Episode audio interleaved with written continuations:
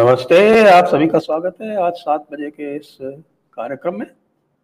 और इससे पहले कि हम कार्यक्रम आरंभ करें, जो लोग भी जुड़े हैं, उनको सबको मैं ये कहना चाहता हूँ कि कृपया सबसे पहला काम ये करें कि चैनल को सब्सक्राइब कर लें, उससे हमारा हौसला बढ़ता है।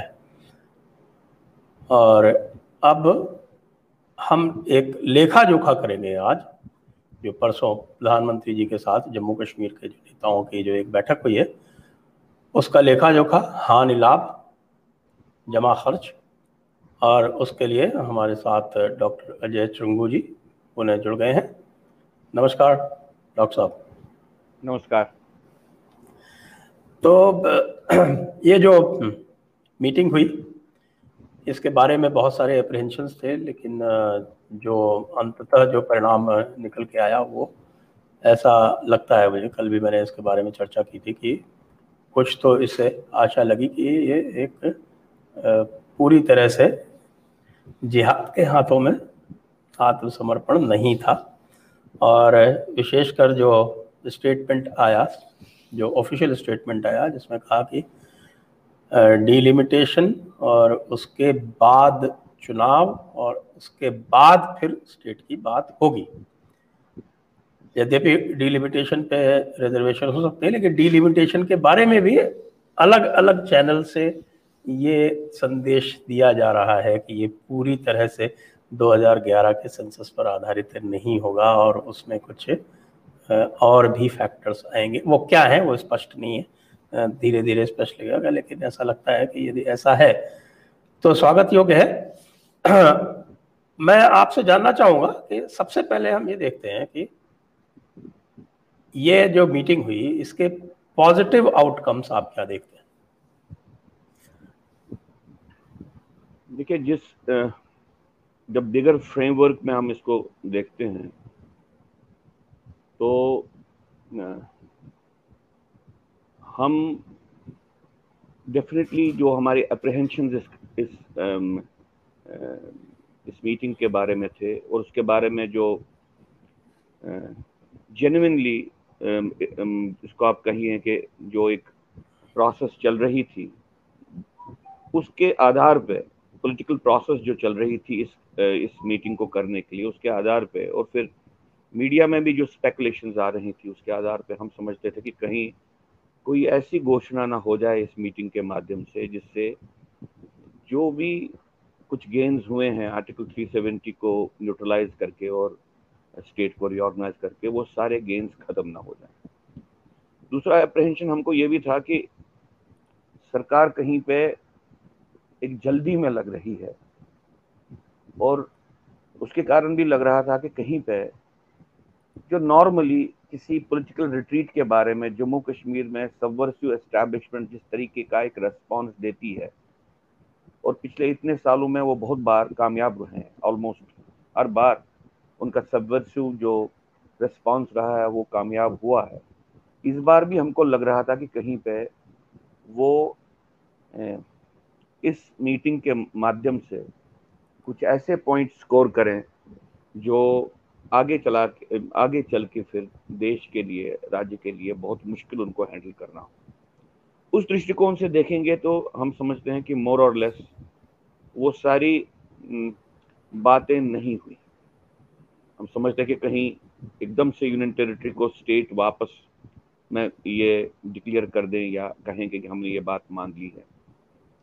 और साथ में जम्मू कश्मीर के संदर्भ में जो आधे अलगाववादियों का, आधे अलगाववादी मैं ओवरग्राउंड सेपरेटिज्म को बोल रहा हूँ, जो पॉलिटिकल मेन स्ट्रीम के रूप में काम करते हैं।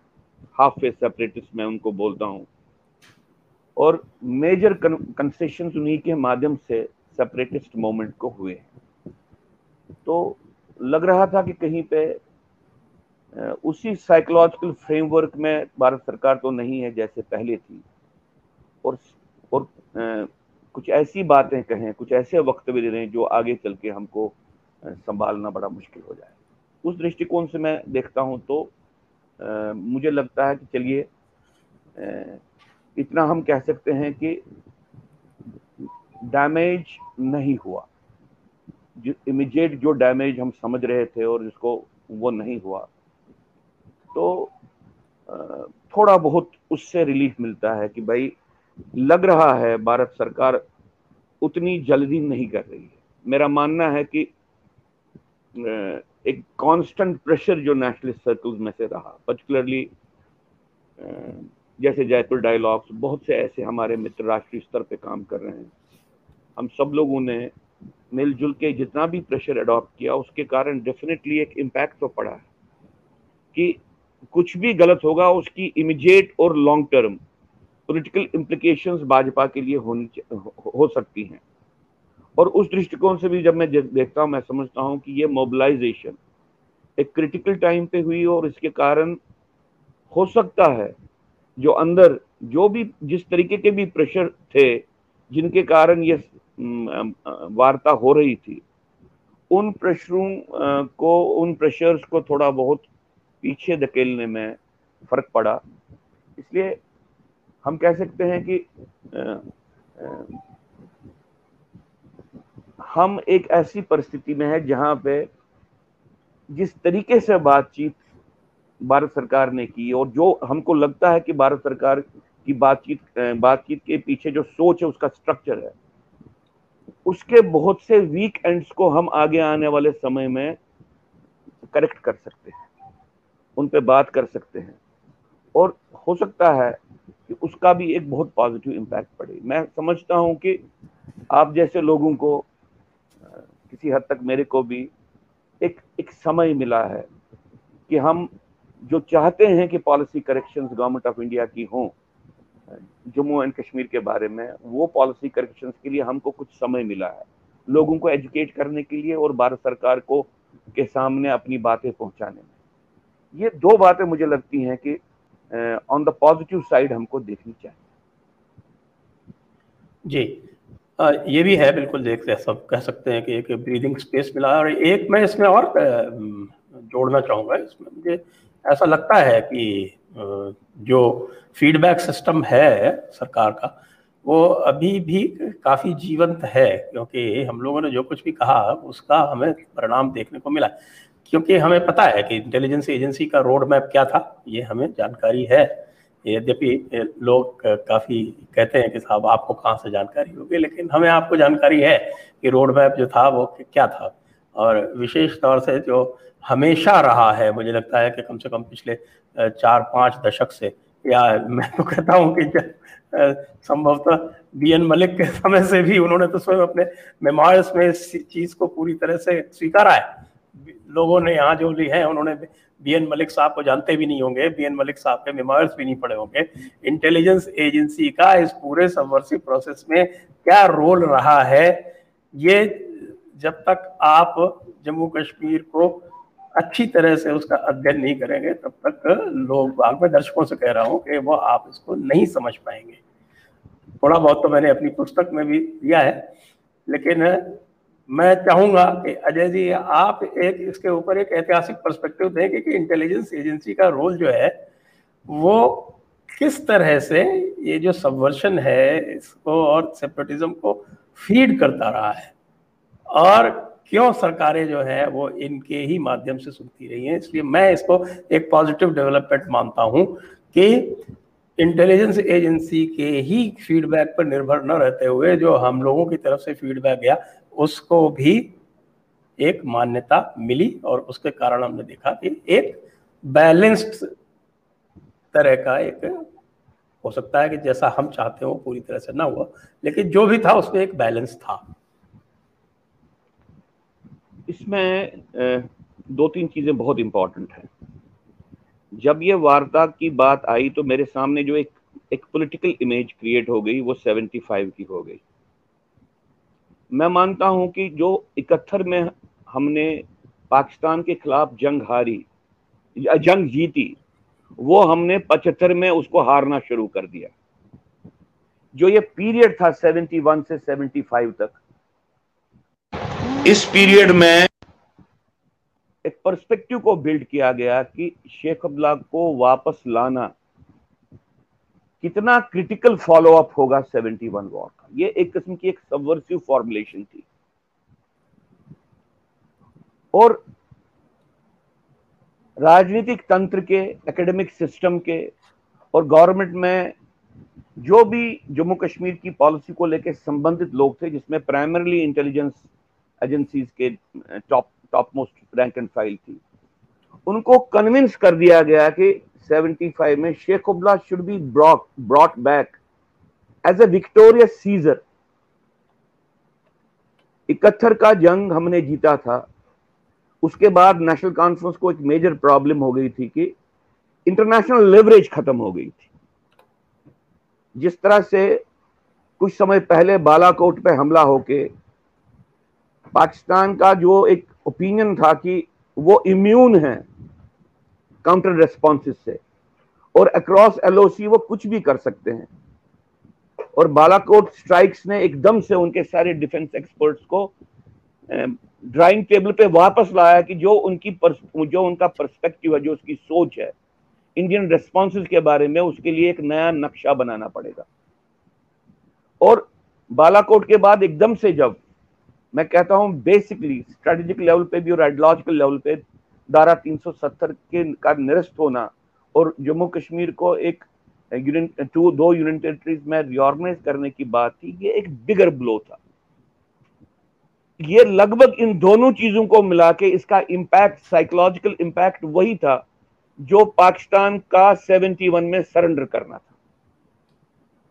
मैं पूरे देश के लेवल पे नहीं, जे एंड के में जो सेपरेटिस्ट एस्टेब्लिशमेंट है, जिस तरह से उनको एक मानसिक स्तर पे, मनोवैज्ञानिक स्तर पे झटका लगा इकहत्तर की जंग हारने के बाद, वैसा ही झटका दो दो डेवलपमेंट्स के कारण उनको लगा। इकट्ठे मिला के अगर देखें, एक बालाकोट की स्ट्राइक जहाँ पे भारत ने across the LOC even across the international border जाके उन्होंने टेररिस्ट कैंप्स को ध्वस्त किया। और उसके बाद दूसरी बार जो आर्टिकल 370 को इन्होंने निरस्त कर दिया न्यूट्रलाइज किया और उसके बाद स्टेट को रिओर्गनाइज कर दिया। इन दोनों का इम्पैक्ट वही था जो 71 वॉर के हारने का एक मानसिक प्रभाव कश्मीर घाटी में, जम्मू कश्मीर जो मुस्लिम सेपरेटिस्ट एस्टेब्लिशमेंट है। और जब मैं ये मुस्लिम सेपरेटिस्ट एस्टेब्लिशमेंट बोलता हूँ, मैं ओवरग्राउंड बोलता हूँ और अंडरग्राउंड भी बोलता हूँ। को मैं बोलता हूँ। इसलिए फ्रॉम दैट परस्पेक्टिव मुझे लगता है कि सेवेंटी वन वॉर के बाद ही एक एक्टिविटी शुरू हो गई कि अब कैसे रिस्पॉन्ड करें।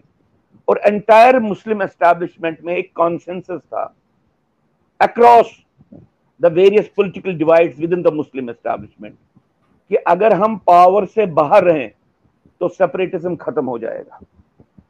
हमको पावर हम्म। के अंदर आना है।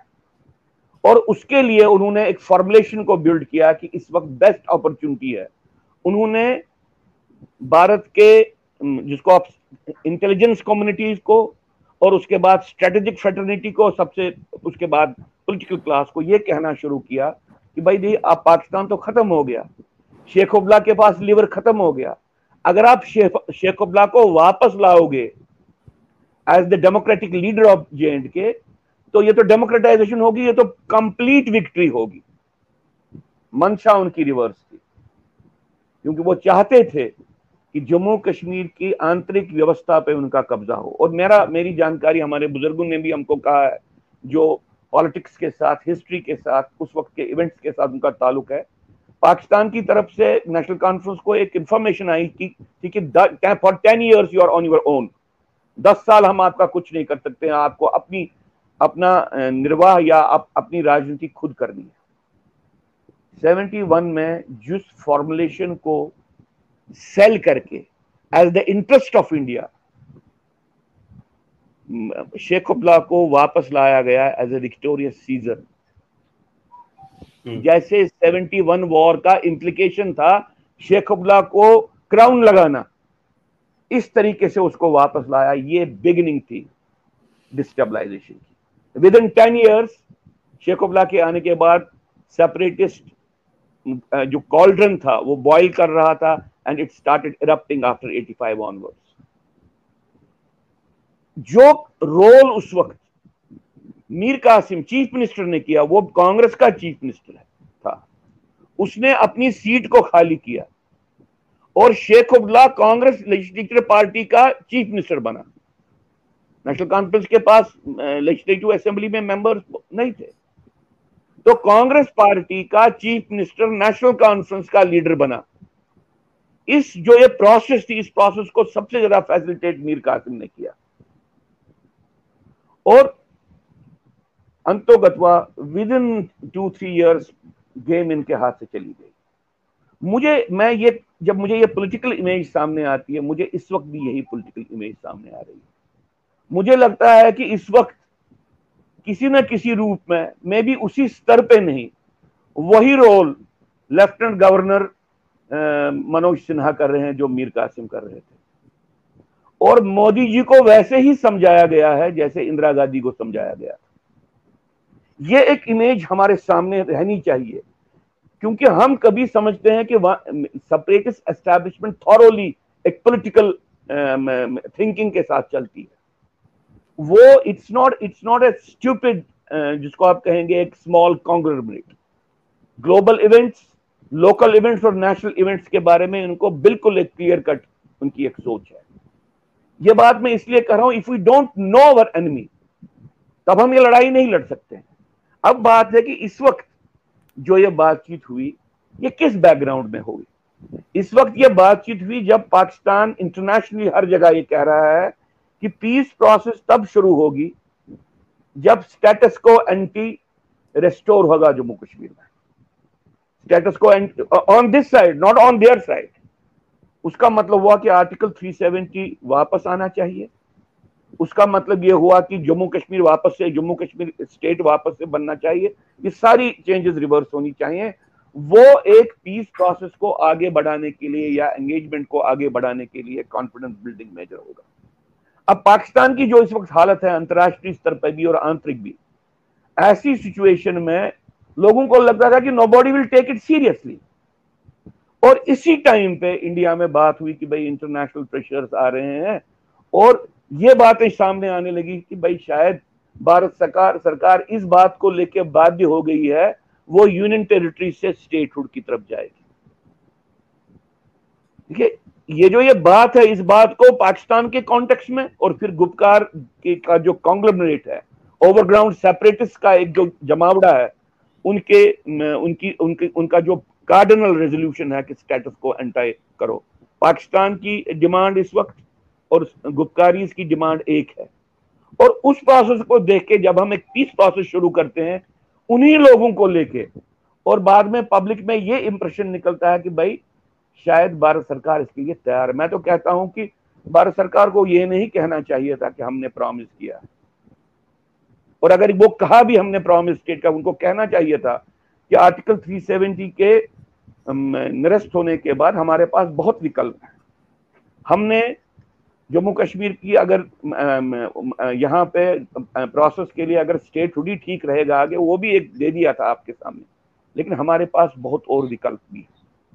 वो उन्होंने बात नहीं की। लेकिन एक बात ज़रूर की कि उन्होंने स्टेजेस तय कर लिए डिलिमिटेशन डिलिमिटेशन के बाद इलेक्शन इलेक्शन के बाद उन्होंने हम मैंने सुना है बहुत बहुत से लोगों के साथ जो भारत सरकार के साथ बात उन्होंने कहा कि हमने उनको कहा है कि good behaviour good behaviour of the separate establishment और उसके बाद ये होगा। भारत सरकार ने क्या कहा लेकिन जिस तरीके से डायलॉग हुआ, इसका जो आर्किटेक्चर था, वही आर्किटेक्चर था जो पहले था। मैं उस आर्किटेक्चर के बारे में बात करना चाहता हूँ कि नेहरू के टाइम से अब तक एक बात को लेके इंडियन पॉलिटिकल क्लास में कॉन्सेंसस है कि जो यहाँ पे 40 से 42 परसेंट पॉपुलेशन है नॉन मुस्लिम्स की हिंदूज की प्राइमरीली इसका रोल कॉस्मेटिक है। इसका रोल ज़्यादा से ज़्यादा एज ए बफर है। इमेजिन कीजिए इंडिया में जिस दिन 20 परसेंट, सत्ताईस परसेंट से 30 परसेंट तक मुस्लिम पॉपुलेशन हो जाएगी। आप इमेजिन करेंगे नेशन बिल्डिंग प्रोसेस में वो किस तरीके की क्लेम करेंगे। बतालीस परसेंट पॉपुलेशन जम्मू कश्मीर में नॉन मुस्लिम्स की है और नॉन मुस्लिम्स रेलिगेट हो गए हैं। Just as a buffer just as a cosmetic appendage ये भारत सरकार का जम्मू कश्मीर को हैंडल करने की ये पहली एक पहला एक लक्षण है जो बहुत भयानक लक्षण है। दूसरा लक्षण जो भारत सरकार की हैंडलिंग का है वो ये है वो अमंग्स मुस्लिम्स भी प्रो इंडिया फोर्सेस को नहीं ढूंढते हैं। हाँ बिल्कुल सही बात है आपकी वो वो ढूंढते हैं। प्रो पाकिस्तान फोर्सेस को ढूंढते हैं पहले। जो दोनों साइड से हो बहुत साइड प्लेयर्स हो। और जेएनके के कॉन्टेक्स्ट में both side players are actually Pakistan players pro Pakistan बिल्कुल। ये हम यहाँ पे कहते हैं देखो शेख अब्दुल्ला ने कॉन्स्टिट्यूशन का ये ओथ उठाई तो वो इंडियन बन गए। वहाँ पे कंसेंसस है आम आदमी के लेवल पे कि हमको झूठी ओथ लेनी है। हमको क्या फ़र्क पड़ता है? वी आर मुस्लिम हिंदुस्तान के कॉन्स्टिट्यूशन पे हाथ रख के अगर हम ओथ लेते हैं उससे हमको कोई फ़र्क नहीं पड़ता। We are not committing any religious sin हम कोई अपराध नहीं कर रहे हैं धार्मिक स्तर पे। बिल्कुल बिल्कुल वो तो आपने मैं तो कहता रहता हूँ कई बार कि जो आपके जो हुदय भैया डॉक्टर है उनका जो ट्रीटी ऑफ़ हुदय भैया जो प्रॉफिट ने जो ट्रीटी ऑफ़ हुदय भैया की थी मक्का के तो उसमें स्पष्ट था उन्होंने कहा था कि ये तो इनको धोखा देने के लिए है। तो वो तो बिल्कुल स्पष्ट है उसमें कोई that is an Islamic doctor actually इसलिए ये भारत सरकार, ये सोच जो है, इसमें वो इंडियंस को नहीं ढूंढते हैं। जो भारत के साथ जुड़ना चाहते हैं, भारत की डेमोक्रेटिक सेकुलर सिस्टम के साथ आइडेंटिफाई करना चाहते हैं, उनको ये नहीं ढूंढते हैं। ये उनको ढूंढते हैं जो कंसिस्टेंटली इंडियन पोजीशन को लेके क्वेश्चन मार्क रखते हैं जे एंड के में। और मैं कहूँगा फ्रॉम सजाद लोन टू उमर अब्दुल्ला सारे लोग क्वेश्चन मार्क रखते हैं। इनमें से कोई जिसको आप कहेंगे कि अनफ्लिंचिंगली क्लियरली स्ट्रेट फॉरवर्ड आप कहेंगे कि नहीं, ये इंडियन प्रेजेंस है, कि डेमोक्रेटिक प्रोसेस में पार्टिसिपेट करना चाहते हैं, लेकिन क्लियर है इसके। तो ये Indian state search is for and Indian state nourish half way separate तीसरी बात इसी का ही अंग है।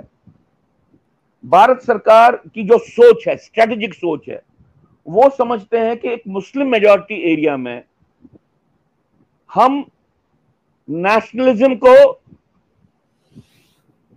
सेपरेटिज्म के रूट से एस्टैब्लिश कर सकते हैं। और सेकुलरिज्म को कम्युनलिज्म के रूट से एस्टैब्लिश कर सकते हैं। सत्तर साल जो कश्मीर में आपने देखा, उन्होंने ये एक्सपेरिमेंट किया। उन्होंने कहा कि हम हाफ़ वे सेपरेटिस्ट जो फुली कन्विंस नहीं है, या इस तरह से मान लीजिए रिलीजियस सब नेशनल ग्रुप्स उनको एम्पावर करके हम उनको नेशनलिज्म की तरफ़ लाएँगे। अब सत्तर साल में उनके सामने क्लियर कट एक निष्कर्ष है that nationalism nationalism never grows through the separatist route. And secularism never grows through the communal route. जे के में कंसिस्टेंटली इन्होंने ये बात की। चौथी बात जो भारत सरकार की सोच में कंसिस्टेंटली रही है, वो ये रही है कि जबकि भारत में उन्होंने यहाँ की डेमोक्रेटिक सिस्टम को डिफाइन जब किया तो उन्होंने कहा कि एक चीज़ को हमको प्रिवेंट करना है। रेस्ट ऑफ़ इंडिया में जिसको वो कहते हैं टिरनी ऑफ़ मेजोरिटी मेजोरिटी के आतंक से माइनॉरिटी को बचाना है। जी। और उसके उसके ये एक सोच है लेकिन जे एंड के में उनकी सोच across the party entire strategic think tank में थी कि हमको जम्मू कश्मीर में टिरनी ऑफ़ मेजोरिटी को एक्सेप्ट करना है। यही सेक्युलरिज्म है।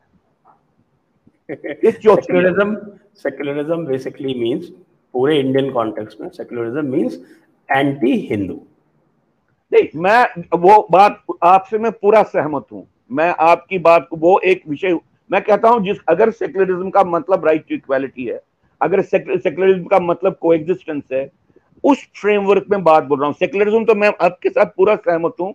It has become an abuse word और हम सबको ये अच्छा नहीं लगता। मैं प्रेजेंट जो टर्मिनोलॉजी के कॉन्टेक्स्ट में, जो पॉलिटिकल टर्मिनोलॉजी है उसके कॉन्टेक्स्ट में बात करता हूँ कि उस उन्होंने क्या किया? कश्मीर में टिरनी ऑफ़ मेजोरिटी को एक सेकुलर एक्सप्रेशन एक्सेप्ट किया। और वो उनके सेकुलरिज्म की परिभाषा का का एक लक्षण है। तभी तो सेकुलरिज्म सेकुलरिज्म इंडिया का एक विकृत एक सोच है कि जब आप सोच में मैं एक मिनट आपको इसमें थोड़ा सा डाइवर्शन ये करूँगा कि ये जो आप बता रहे हैं सोच के बारे में मैंने जो स्पेसिफिक पॉइंटर uh, था इसमें कि इसमें इंटेलिजेंस एजेंसीज का क्या रोल रहा है? इस सोच वो भी समझते हैं। वो भी समझ ऐसे उन इंटेलिजेंस एजेंसी की सबसे बड़ी प्रॉब्लम यही है। वो समझते हैं कि हाफ़ फेस सेपरेटिज्म एक स्ट्रेटेजिक ऑप्शन है ओनली स्ट्रेटेजिक ऑप्शन वो समझते हैं कि जो हिंदू पॉपुलेशन है उनको एक बफर का रोल प्ले करना है। और तीसरी लेवल पे वो समझते हैं कि हमको governance half face separatist governance करनी है। हमको और कोई रूट नहीं लेना है। जिस वक्त आर्टिकल 370 टूटा, उस वक्त सबसे ज़्यादा इंटेलेक्चुअल क्राइसिस इंटेलिजेंस एजेंसीज और ब्यूरोक्रेसी को हुआ, जो कश्मीर को एक दूसरे तरीके से चला रहे। उनके पास अभी भी अल्टरनेटिव फॉर्मुलेशन ही नहीं है कि एक मुस्लिम मेजोरिटी जो एरिया था, वहाँ पे अगर सेकुलर इंटीग्रेशन होती है और इंडिया के साथ, उस उस एरिया को कैसे चलाना है? उनके पास फॉर्मुलेशन ही नहीं है। और तभी उन्हीं की तरफ़ से सबसे ज़्यादा रेजिस्टेंस आ रही है। मेरा मानना है कि, मेरा मानना है कि सबसे ज़्यादा अंदर से अंतर्द्वंद उन्हीं ग्रुप्स में है। वो इंटेलेक्चुअली भी प्रिपेयर्ड नहीं है और साइकोलॉजिकली भी प्रिपेयर्ड नहीं है। ये सोचने के लिए कि भाई, हमारी जे एंड के में जो लिवरेजेस हैं political leverages demographic leverages sociological leverages वो जो है, वो इतनी है कि हम इसको इजीली हैंडल कर सकते हैं। अभी तक उन्होंने अपने आप पे, आपके, अपने आप के ऊपर एक हेल्पलेसनेस का एक ये किया था कि हमारे पास ऑप्शन ही नहीं है मुसलमान को के साथ एडजस्ट करना अदरवाइज़ कश्मीर टूटेगा। मैं आपको कहता हूँ कि आर्टिकल 370 को लेके भी जो कश्मीरी मुसलमान में जो एक प्रचार हुआ था, जो वहाँ की पॉलिटिकल लीडरशिप प्रचार कर रही थी, उनको समझाया गया था कि भाई अगर आर्टिकल 370 टूटा तो जम्मू कश्मीर टूट जाएगा इंडिया से। वो कोई भी नहीं समझता था कि ये ये लीगली टेनेबल आर्गुमेंट है ही नहीं। लेकिन जो ये सोच बनी इंडियन, वहाँ की पॉलिटिकल क्लास को मुस्लिम पॉलिटिकल क्लास को, वो हमारी ब्यूरोक्रेसी और हमारी इंटेलिजेंस एजेंसीज के साथ बात करके एंगेजमेंट करके बनी। क्योंकि वो इस बात को लेके श्योर थे कि इनके पास ऑप्शन ही कोई नहीं है। अच्छा आप ये कह सकते हैं तो फिर इंटेलिजेंस एजेंसियों ने उनको ब्लफ किया। मैं मैं समझता हूँ कि एक सोच बनी है। तभी मैं बहुत बार ये कहता हूँ कि एक डिजूरे मुस्लिम स्टेट के खत्म होने के बाद अभी जम्मू कश्मीर एक डिफेक्टो मुस्लिम स्टेट के रूप में जो चल रहा है पिछले एक डेढ़ साल से, उसके पीछे ब्यूरोक्रेसी का प्राइमरी रोल था। ये अभी जो आपके चीफ सेक्रेटरी यहाँ से निकाले गए, सबसे ज़्यादा रेजिस्टेंस तो वही दे रहे थे। और उसके पीछे तो एक तंत्र होगा, वो अकेले नहीं होंगे। इसलिए मैं मैं जब आर्किटेक्चर की बात कर रहा हूँ मैं कह रहा हूँ कि ये कुछ बातें डेमोक्रेसी देखिए इलेक्शन आप ले लीजिए। अगर इलेक्शन में आप इजाज़त दे दें कि कॉन्स्टिट्यूशन के दायरे के बगैर इलेक्शन कैंपेनिंग इलेक्शन कैंपेनिंग उसके दायरे के बाहर इलेक्शन कैंपेनिंग हो। अगर आप अलाउ करोगे कि इलेक्शन कैंपेनिंग में सेपरेटिस्ट फ्रेमवर्क को डिस्कस किया जाए। अगर आप अलाउ करोगे कि लोगों को बोलोगे कि आप कुछ भी कह सकते हो डेमोक्रेसी है डेमोक्रेसी में आप कुछ भी कह सकते हो। जो ही आप डेमोक्रेसी को जो ही आप डेमोक्रेसी को आप कॉन्स्टिट्यूशन के दायरे के बाहर लेते हो डेमोक्रेसी एक परमिसिव एक इंस्ट्रूमेंट बनता है सबवर्शन का। आप कहिए। मेरे पास जो आप कह रहे हैं जो हम कह रहे थे हम दो तीन दिन से लगातार ये कह रहे थे और बहुत सारे लोग इस पर हमको ट्रोल कर रहे थे हमारा मज़ाक भी उड़ा रहे थे। सूचना यह है मेरे सामने स्क्रीन पे चल रही है। सूचना यह है कि फारूक अब्दुल्ला साहब ने यह कहा है कि हमें ऑटोनॉमी चाहिए, हमें पिछले बहुत सारे प्राइम मिनिस्टर्स ने हमें प्लेबिसिट का आश्वासन दिया था, वो प्लेबिसिट की जो हमें वायदा किया गया था, वो तोड़ा गया है। और हम जो है, इस स्थिति से बिल्कुल संतुष्ट नहीं हैं। तो ये फारूक अब्दुल्ला साहब ये कह गए हैं कि साहब कि जैसा मैं कल कल एक चैनल पे था और वहाँ पे मुझसे ये पूछा गया कि भाई ये देखिए कि प्राइम मिनिस्टर साहब के सामने सब लोग जो थे वो कितना सबमिसिव से थे। मैंने कहा आप लोगों को ध्यान नहीं है। मैंने उनको फिर से बी एन मलिक साहब का वो कोट याद दिलाया शेख अब्दुल्ला के के बारे में कि कैसे वो संप्रदायवादी होते थे कश्मीर वैली में और राष्ट्रवादी प्रोग्रेसिव हो जाते थे जम्मू में और राष्ट्रवादी हो जाते थे दिल्ली में। और फारूक अब्दुल्ला साहब कल तक कुछ और बोल रहे थे दिल्ली में आज ये श्रीनगर में है और देखिए क्या आवाज़ें वापस आनी शुरू हो गई। बिल्कुल हु बहू वही। तो ये जो चार मैंने आपके सामने बिंदु रखे जिस तरीके से जम्मू कश्मीर में पॉलिटिकल प्रोसेसेस को विजुलाइज किया जाता था मैं आप आपके ध्यान में एक और एक एडिशनल एक पॉइंट लाऊँगा। मैंने आपकी कल का कल का सुना और उसके मतलब मैक्सिमम चीज़ के साथ मैं सहमत हूँ। लेकिन जहाँ तक कश्मीर में डेमोक्रेटिक प्रोसेस की बात है डेमोक्रेटिक प्रोसेस को बाइकआउट किसने किया? शेख उबला ने किया। तरकी मवालात किसने किया? नेशनल कॉन्फ्रेंस ने किया। वहाँ पर डेमोक्रेटिक सिस्टम में पार्टिसिपेटिव डेमोक्रेसी बनाने का विरोध किसने किया? नेशनल कॉन्फ्रेंस ने किया। क्योंकि इतने साल से तीन बातें कही जा रही हैं। और ये तीन बातें भारत की जिन आप जिस ब्यूरोक्रेसी की आप बात कर रहे हैं वहाँ की तरफ़ से एक वो कहते हैं कि वहाँ पे जो ये हुआ ये एलिनेशन हुई क्योंकि हमने रिग्ड इलेक्शन किए। वहाँ पे अगर रिग्ड इलेक्शन करते भी थे नेशनल कॉन्फ्रेंस वाले करते थे। बहुत बढ़िया आप 75 आउट ऑफ़ 75 77 वो तो वहीं से शुरू हो गया। वहीं से कॉन्स्टिट्यूंट कॉन्स्टिट्यूंट असेंबली में जो में जो उन्होंने एक किस्म से डेमोक्रेसी के साथ सबसे बड़ा विश्वासघात किया और भारत सरकार नेहरू के नेतृत्व में उनने आँखें मूंद ली। जम्मू हाँ, कश्मीर का मैंने अपनी किताब में कोट किया नेहरू जी को। उन्होंने ये कहा जब उनको कहा गया कि साहब यहाँ पे डेमोक्रेसी का मर्डर हो रहा है आप डेमोक्रेट हैं आप ये कैसे देख रहे हैं? तो उन्होंने कहा था well democracy in Jammu and Kashmir is somewhat different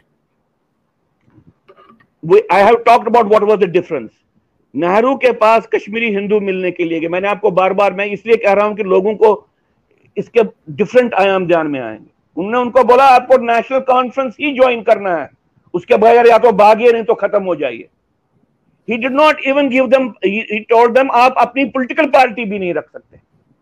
जिस तरीके की डेमोक्रेटिक सिस्टम की सोच भारत की राज्य सत्ता ने कश्मीर के बारे में रखी थी जिसको वो consistently as a strategic imperative बोल रहे थे कि ये करना है। जिस वक्त इस, इस वक्त भी वो बोल रहे हैं इंटरनेशनल प्रेशर है ना तभी करना पड़ता है। इंटरनेशनल प्रेशर क्या है इसके बारे में तो आप बात ही करना हम बात करेंगे। बिल्कुल। लेकिन नेहरू जी चले गए नेहरूवाद नेहरू जी चले गए लेकिन नेहरूवाद पूरी तरह से चल रहा है अभी भाजपा के बारे में मेरा कंसिस्टेंटली ये विनम्र मैं मैंने इस पे लिखा है मैंने इस पे बहुत कहा है। They are against Nehru not Nehruism Nehruism को चला रहे हैं।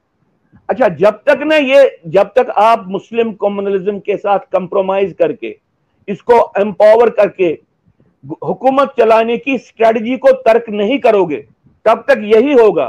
फ्रॉम टाइम टू टाइम ऐसे ही वार्ताएँ होंगी, ऐसे ही लोगों को लाया जाएगा। ये जो वहाँ पे बैठे थे, इनके बारे में दो बातें मैं आपको, ये, एक तो किस बैकड्रॉप में ये ये मीटिंग हुई? इसका बैकड्रॉप था पाकिस्तान की पोजीशन क्या है? और गुप्तकारियों की पोजीशन क्या है? ये एक बैकड्रॉप है इसका। पाकिस्तान की और गुप्तकारियों की पोजीशन मैंने आपके सामने कही। आपने भी बहुत बार इसको एनुमरेट किया अपने चर्चा के माध्यम दूसरी बात, इस वार्ता के पहले चार जिनोसाइडल किलिंग सिलेक्टिव किलिंग्स हो गई।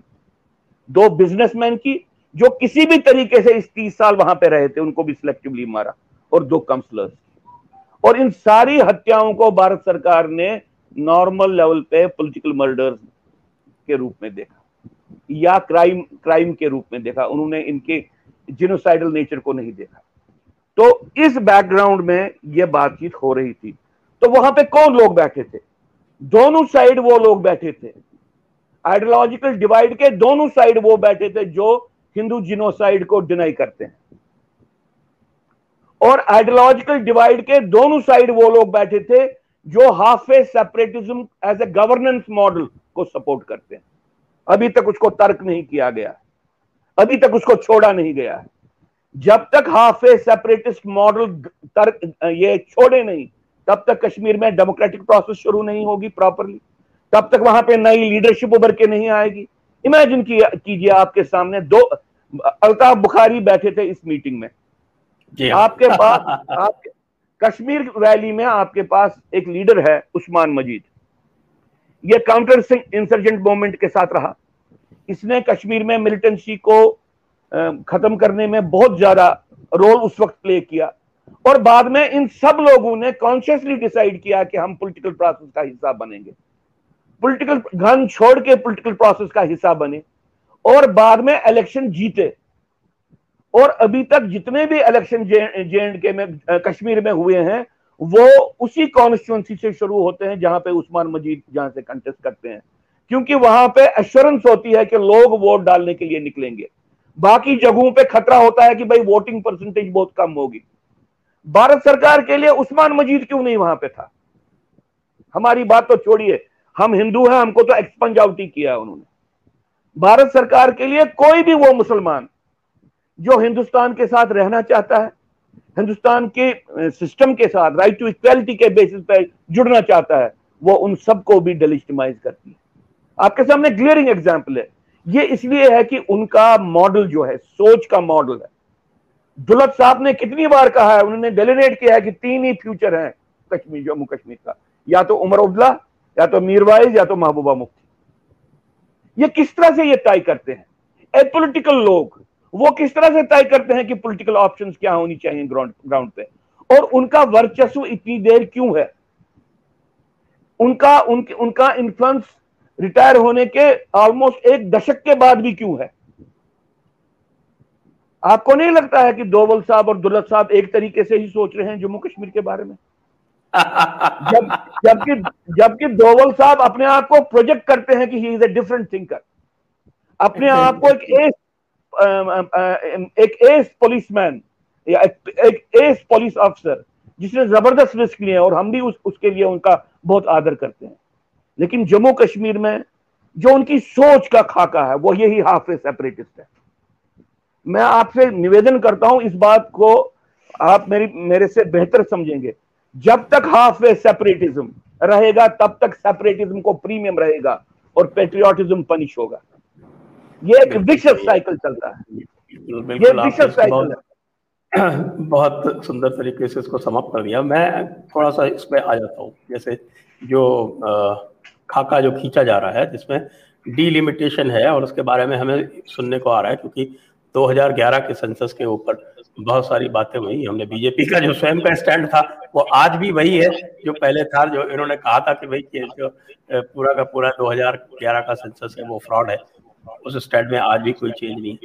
तो हमें ये सुनने में आ रहा है कि साहब की नहीं, ये 2011 सेंसस में पूरी तरह से नहीं होगा, कुछ और होगा। ये सब सुनने वाली बातें हैं। आप यदि मान लीजिए 2011 सेंसस पे ही डिलिमिटेशन होता है तो ऐसी क्या चीज़ें और इसमें लाई जा सकती हैं कि जिससे वो एक सेम्बलेंस ऑफ़ फेयरनेस में परिवर्तित हो सके? देखिए एक चीज़ तो हो मान लीजिए ये जो यहाँ पे भी स्पेकुलेशन हो जाएगी कहते हैं कि नहीं जी कश्मीरी हिंदू विस्थापित को रिजर्वेशन देंगे। वो कैसे देंगे? क्या यार्ड स्टिक होगा धर्म के आधार जब तक नहीं ये जीनोसाइड एक्सेप्ट करें और कहें कि एक सर्वाइवल क्राइसिस है और उसके लिए हमको अपने आप को एम्पावर करना है हमको इन लोगों को बचाने के लिए एक लेजिस्लेटिव स्पेस देनी है तब तक कैसे कर पाएँगे? अच्छा। देखिए मैं मैं एक बात आपके ध्यान में आपके माध्यम से दर्शकों के ध्यान में लाना चाहता हूँ। सबसे बिगेस्ट सबवर्सिव ऑपरेशन जो जे के में हुआ वो फजिंग ऑफ़ सेंसस है। और ये इसका इसका प्रभाव सिर्फ़ जे के में नहीं हो, होगा। इसका प्रभाव पूरे देश में ये मॉडल्स को रेप्लिकेट किया जाएगा। ये एक सबवर्सिव प्रोसेस की पराकाष्ठा है। 2001 का सेंसस और 2011 का सेंसस इस सेंसस को किसने किया?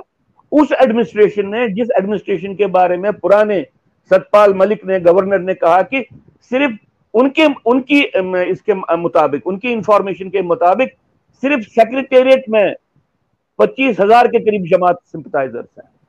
उनने जमात की बात, अहली हदीस के कितने हैं? जम्मू कश्मीर लिबरेशन फ्रंट के कितने हैं? हुरियत के बाकी गुटों के सिंपथाइजर्स कितने हैं? इस तरीके का एडमिनिस्ट्रेटिव स्ट्रक्चर अक्रॉस है। जमात का पूरा कब्जा वहाँ के एजुकेशनल सिस्टम पे था।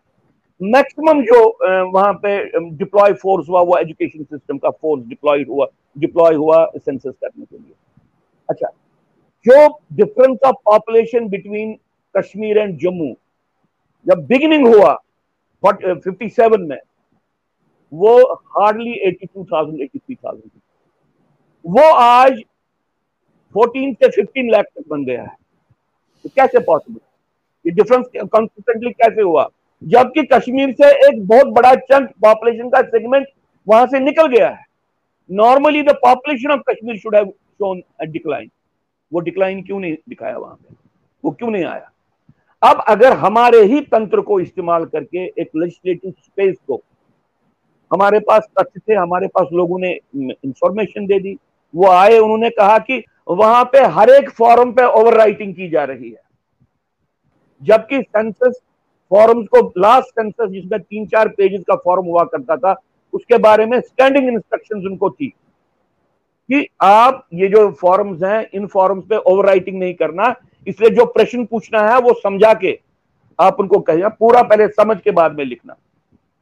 और बहुत से कार्यकर्ता आ गए, उन्होंने यहाँ पे कंप्लेंट किया कि वहाँ पे जब हम सेंसस फॉर्म जो वहाँ पे सेंसस ऑपरेशंस में लगे थे इंक्लूडिंग सम मुस्लिम्स वो आए, उनने कहा, हमने सेंसस फॉर्म वहाँ पे दे, वहाँ पे सारे पेपर्स वहाँ पे डबल राइटिंग हो गई। उन्होंने कंप्लेंट किया अपने रेस्पेक्टिव एरिया में सेंसस ऑफिसर से। उन्होंने कहा कि ये तो सारी ओवर राइटिंग हो रही है, ये तो सारा रिजेक्ट हो जाएगा। कुछ दिन के बाद कि मैं श्रीनगर सिटी की बात करूँगा वहाँ पे मीटिंग बुलाई गई। और उसमें उनको कहा गया कि ये बड़ा सेंसिटिव एरिया है इससे सेंसिटिव एरिया के बारे में आप बात नहीं कीजिए। अब अगर ये जो ये जानकारी है, अगर ये गलत है, ठीक है। अगर ये सही है, भारत सरकार के सामने ये बातें इस वक्त। और हमारी जानकारी के हिसाब से उन्होंने भी हेल्पलेसनेस एक्सप्रेस की। अगर ये मॉडल इंप्लीमेंट हर जगह होता है, ये कितना बड़ा, बड़ी प्रॉब्लम है। आपकी आपकी इतनी ही प्रॉब्लम नहीं है कि डिलिमिटेशन में लॉक साइडेड एक अलॉटमेंट ऑफ़ सीट हो गई। आपकी प्रॉब्लम है right from the census operation चीज़ों को डिस्टॉर्ट किया जा रहा है। हम राष्ट्रीय स्तर पर इसको लाइटली क्यों लेते हैं? इस बार, क्योंकि ये बात सिर्फ़ जम्मू कश्मीर तक महदूद नहीं रहेगी। ये बात बहुत जगह पे इंप्लीमेंट होती होगी अगर ये मॉडल सक्सेसफुल था। अगर ये मॉडल वहाँ पे इंप्लीमेंट हुआ था। हमने ये बातें बहुत बार कही। अगर ये गलत है, भारत सरकार कहे ये बिल्कुल गलत है। उन्होंने भी इस पे इस पे चुप्पी सा दी है। अब उनके पास ऑप्शन थी 2021 का इलेक्शन उन्होंने रेट्रोस्पेक्टिवली क्यों किया? देखिए it was a message to the Muslim separatist establishment जो हमने जो हमने डेमोक्रेसी यहाँ पे डेमोक्रेटिक इलेक्शंस के लिए जो हमने स्ट्रक्चर बनाया है, जिस स्ट्रक्चर में आपको फ़ायदा होता था, हम उसको डिस्टर्ब नहीं करेंगे। दैट वॉज़ ये सबसे बड़ी मैसेज उनको थी कि भाई आप परेशान नहीं हो जाओ। आर्टिकल 370 के खत्म होने से कुछ नहीं होगा। हम आपकी पॉलिटिकल हेजमनी को प्रिजर्व करने के लिए हम कमिटेड हैं। जी मैं आपको इसमें आपकी बात के साथ ही मैं एक बात कहता हूँ कि ये जो आपने कहा कि यदि यही चीज़ रेप्लिकेट होती है राष्ट्रीय स्तर पर मैं आपसे कुछ साझा करना चाहता हूँ, क्योंकि मैंने सेंसस ऑपरेशन में भाग लिया है। देखिए, आप भी जानते हैं कि सेंसस ऑपरेशन बहुत पहले से शुरू हो जाता है। जैसे 2001 सेंसस का जो ऑपरेशन था तो उसकी तैयारी जो थी लगभग 94 से शुरू हो गई थी 93 94 से शुरू हो गई। और उसमें जब कार्यक्रम किए जा रहे थे तो उस समय मैं डिस्ट्रिक्ट मजिस्ट्रेट था, एक सीमावर्ती गाँव में, जहाँ सीमा पर मुसलमानों की बहुत बड़ी जनसंख्या है। तो मेरे पास ये शिकायत है कि साहब, ये नंबर जो है, इन्फ्लेट किए जा रहे हैं, इसका कुछ इसका किया जा रहा है। और मैंने उसकी जाँच की, उसको सही पाया। और उस समय मेरे ध्यान में ये आया कि पूरे के पूरे फतवे जारी हो रहे हैं कि आप अपनी जनसंख्या बढ़ा चढ़ा के बताइए। अब एक राष्ट्रीय डिस्कोर्स चला हुआ है, जिसमें राष्ट्रीय डिस्कोर्स में क्या है कि मैं कई बार समझाता रहता हूँ जयपुर डायलॉग्स में, लेकिन क्या है कि जो एक भ्रम फैला हुआ है, वो भ्रम की स्थिति, वो जाते जाते जाएगी, अचानक नहीं जाएगी। मैंने कई बार लोगों को समझाया है कि यह जो जनसंख्या बढ़ा चढ़ा के बताने वाली बात है ये एक ग्लोबल प्रैक्टिस है मुस्लिम उम्मत की। और इसको आप समझिए यदि इनकी जनसंख्या सत्रह करोड़ बताई जा रही है तो वास्तव में ये इससे बीस तीस प्रतिशत कम होगी। लेकिन फिर भी आप ये देखेंगे कि इनके मुल्ला मौलवी हमेशा सत्रह करोड़ को पच्चीस करोड़ बोलेंगे। और वही जो है एक डिस्कोर्स फिर धीरे धीरे बनता जाता है नैरेटिव बना देते हैं उसका। हिंदू भी कहने लगे हैं कि ये पच्चीस करोड़ है सताइस करोड़ है।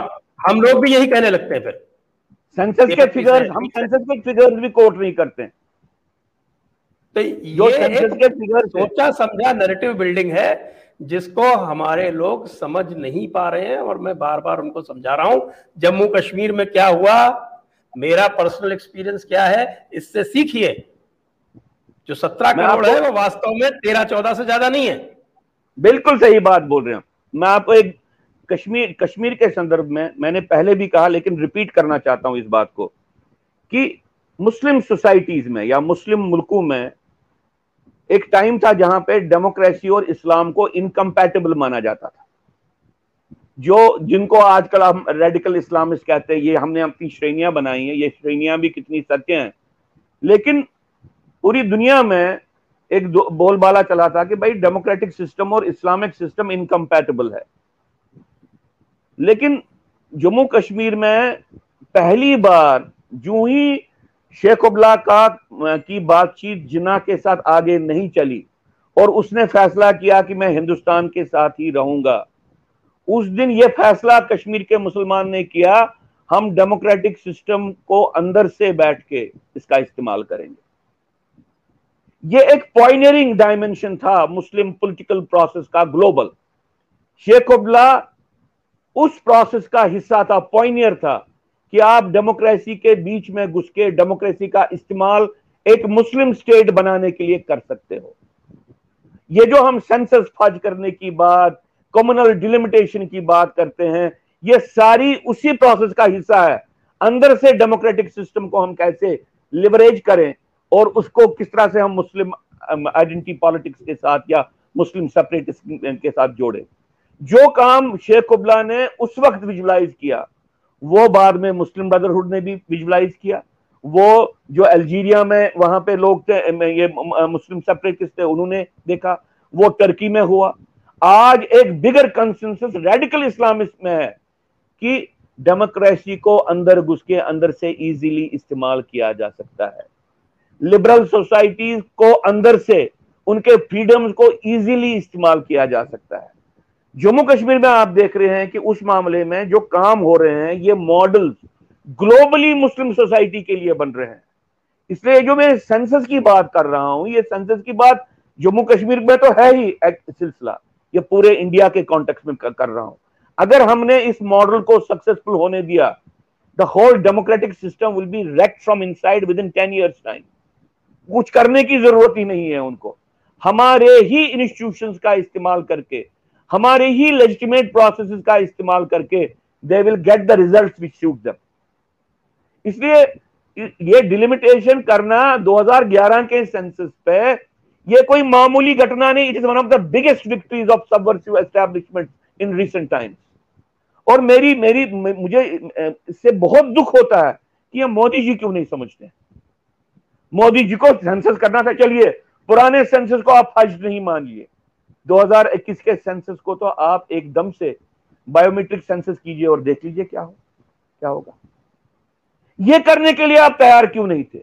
आप क्यों ये कर, कहने के लिए तैयार थे मुसलमान को कि भाई तुम्हारी हेजिमेनी को मैं तुम्हारे ही आंकड़ों के आधार पे वहाँ पे एस्टैब्लिश कर दूँगा। इसका मतलब है कि they do not want to create a new change in J and K.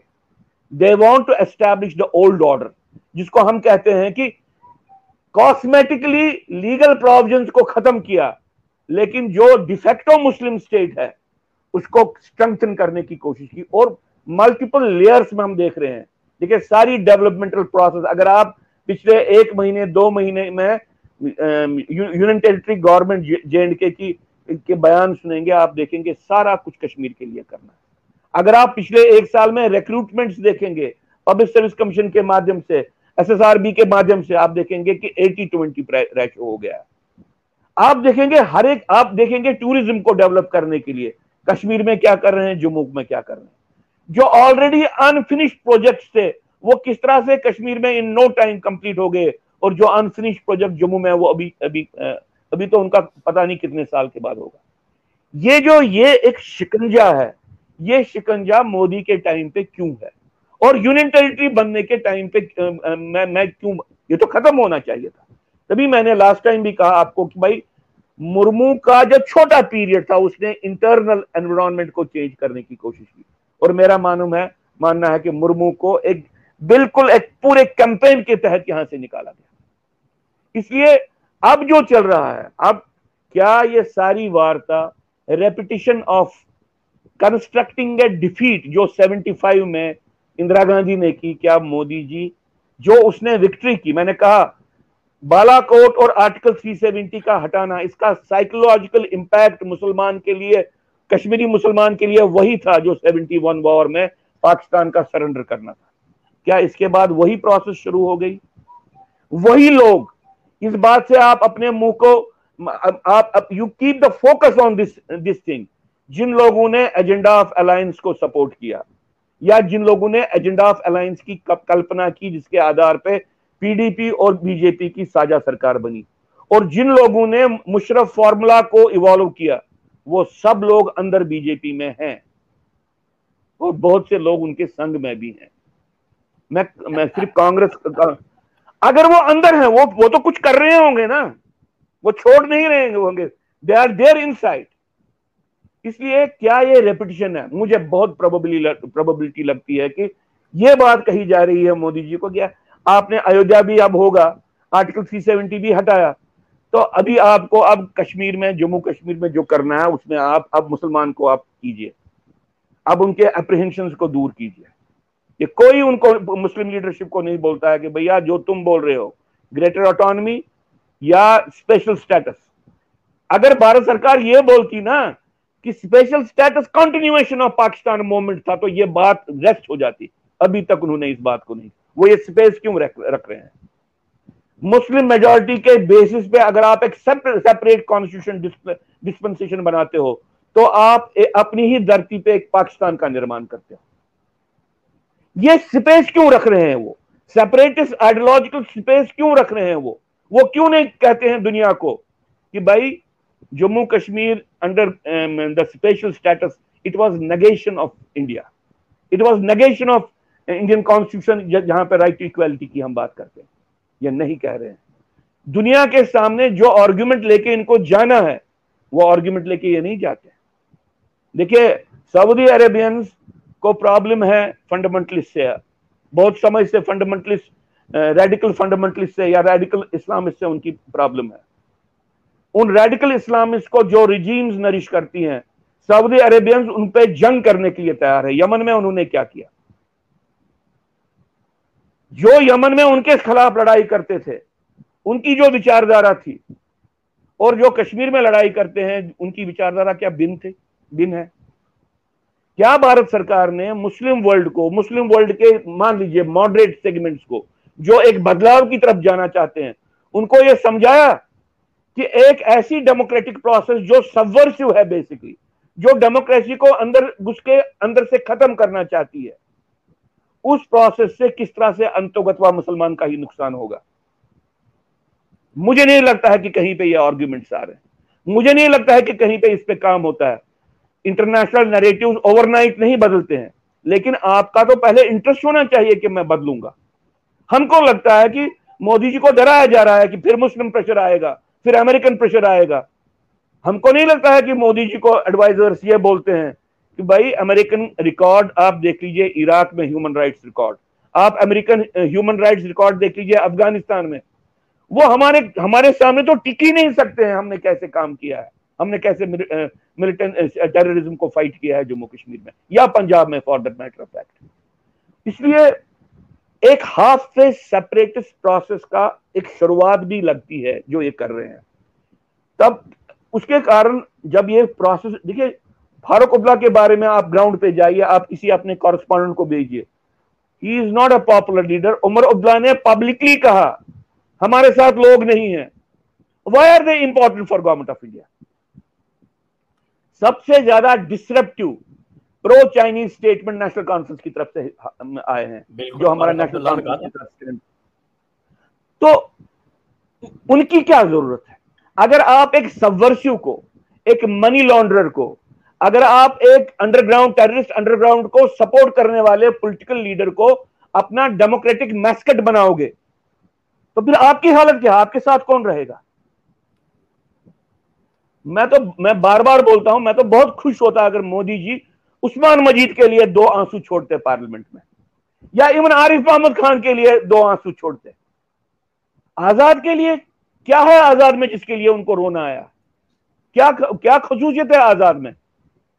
किस लेवल पे उसने एक्सेल किया है कि उनको लगता है कि इससे बढ़िया व्यक्ति कोई नहीं किसी ने तो एडवाइस किया है ना, गलत एडवाइस किया है मोदी जी को। और अपनी भी तो समझ होनी चाहिए। क्यों नहीं समझ रहे हम उनके हितेशी हैं, हम उनके साइकोफंट नहीं है।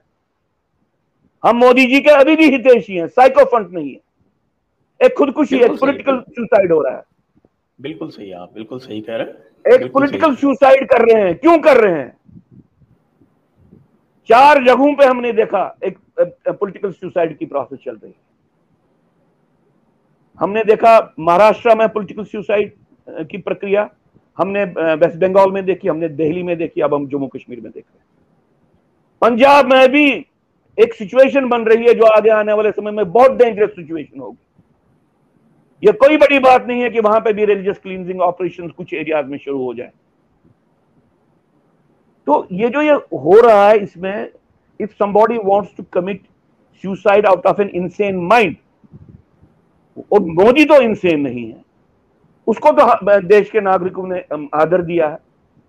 और हम तो अभी भी उनसे ही एक्सपेक्टेशन करते हैं। लेकिन आप गलत नहीं हो ये हम नहीं बोले ये ये सिचुएशन नहीं है। हमने देखा शाहीन बाग कैसे हैंडल हुआ। शाहीन बाग कैसे हैंडल हुआ। हमने देखा कि worst assault on the freedom of press कैसे महाराष्ट्र महाराष्ट्र में हुआ। हमने देखा ऐसी हमने देखा बंगाल में क्या हुआ। और जम्मू कश्मीर में अब क्या हो रहा है। एक परमानेंट लोगों को आत्मग्लानी आ रही है। हिंदुओं को जम्मू कश्मीर लगा हम कोई नहीं है। हम कुछ नहीं है हिंदुस्तान के लिए। एक बात आपके माध्यम से मैं यहाँ पे, मैं कहना चाहता हूँ, कभी वो कहते हैं ना कि नहीं, देखिए वहाँ पे जो हमने लोगों को बुलाया था, वो सारे रजिस्टर्ड पॉलिटिकल पार्टीज़ के लीडर थे। इसलिए हर एक सेगमेंट रिप्रेजेंट हो रहा था। इस बात को पहले समझने की ज़रूरत है, क्योंकि यह फॉर्मेट सबवर्सिव फॉर्मेट मैं ये कहना चाहता हूँ कि हुरियत ने बहुत समय से जब डायलॉग की बात चलती थी तो उन्होंने एक फॉर्मेट गवर्नमेंट ऑफ़ इंडिया को दिया। जो फॉर्मेट गवर्नमेंट ऑफ़ इंडिया ने अक्षरशाह नहीं माना फ्रॉम टाइम टू टाइम उन्होंने ये कहा, देखो जी जो जो हिंदू है, जम्मू के लोग हैं, जो पैट्रियाटिक लोग हैं, उनके रिप्रेजेंट उनका रिप्रेजेंटेटिव गवर्नमेंट ऑफ़ इंडिया है। दूसरा पाकिस्तान है वो दूसरा फैक्टर पाकिस्तान है, पाकिस्तान के साथ बात करनी है। और तीसरा फैक्टर कश्मीर के लोग हैं, हम हैं। तो ट्राईपार्टाइट टॉक होनी चाहिए government of India government of Pakistan और कश्मीरी मुस्लिम के बीच में। ये जो ये फॉर्मेट था, इस फॉर्मेट में Hindu population patriotic population expunge out होती थी। अभी जो भारत सरकार की यह बात थी कि हमने रजिस्टर्ड पॉलिटिकल पार्टीज़ को बुलाया। इसका प्रारूप वही था जो हुरियत का प्रारूप था। यहाँ के लोगों ने बीजेपी को वोट डाला एक अलग एजेंडा के लिए। यहाँ के लोगों ने जो वहाँ पे मैनिफेस्टो था, जो बीजेपी का एजेंडा था, वो टोटली कॉन्ट्ररी टू व्हाट जिसको कहते हैं महबूबा मुफ्ती या नेशनल कॉन्फ्रेंस या बाकी लोग बोल रहे थे। एक नेशनलिस्ट एजेंडा पे हिंदू ने वोट दे दिया बीजेपी को। और बीजेपी के इलेक्टेड मेंबर्स महबूबा मुफ्ती की गोद में चले गए। लेकिन लेजिटिमेटली वो हमारे लीगली वो हमारे रिप्रेजेंटेटिव हैं। तो हुआ क्या? कि उनकी गवर्नमेंट हाफ़ ए सेपरेटिस्ट के थ्रू वहाँ पे पॉलिटिकल प्रोसेस को शुरू करना चाहती है। तो प्रैक्टिकली जो जम्मू की पॉलिटिकल व्यू है वो तो खत्म हो गई ना, क्योंकि गवर्नमेंट ऑफ़ इंडिया डायरेक्टली उनको मान्यता दे रही है। इस प्रोसेस में, इस मीटिंग में, जो नेशनलिस्ट व्यू है, उसको रिप्रेजेंट करने का, जम्मू की नेशनलिस्ट व्यू है, जम्मू की पॉलिटिकल व्यू है हिंदू की पॉलिटिकल व्यू है नॉन मुस्लिम की जो पॉलिटिकल व्यू है, उसको रिप्रेजेंट करने वाला कोई नहीं था। क्योंकि फॉर्मेट वही बनाया था जो हुरियत ने बनाया। आप देख लीजिए, आगे आने वाले समय भी कंसिस्टेंटली जे एंड के की जो नेशनलिस्ट ओपिनियन है, उसको एक्सपंज करने के लिए यही फॉर्मूले बनेंगे। क्योंकि मॉडल हाफ़ ए सेपरेटिस्ट है। उनको यहाँ पे पैट्रियोटिक सेक्शन को बफर के रूप में इस्तेमाल करना है। सैंड बैग के रूप में इस्तेमाल करना है।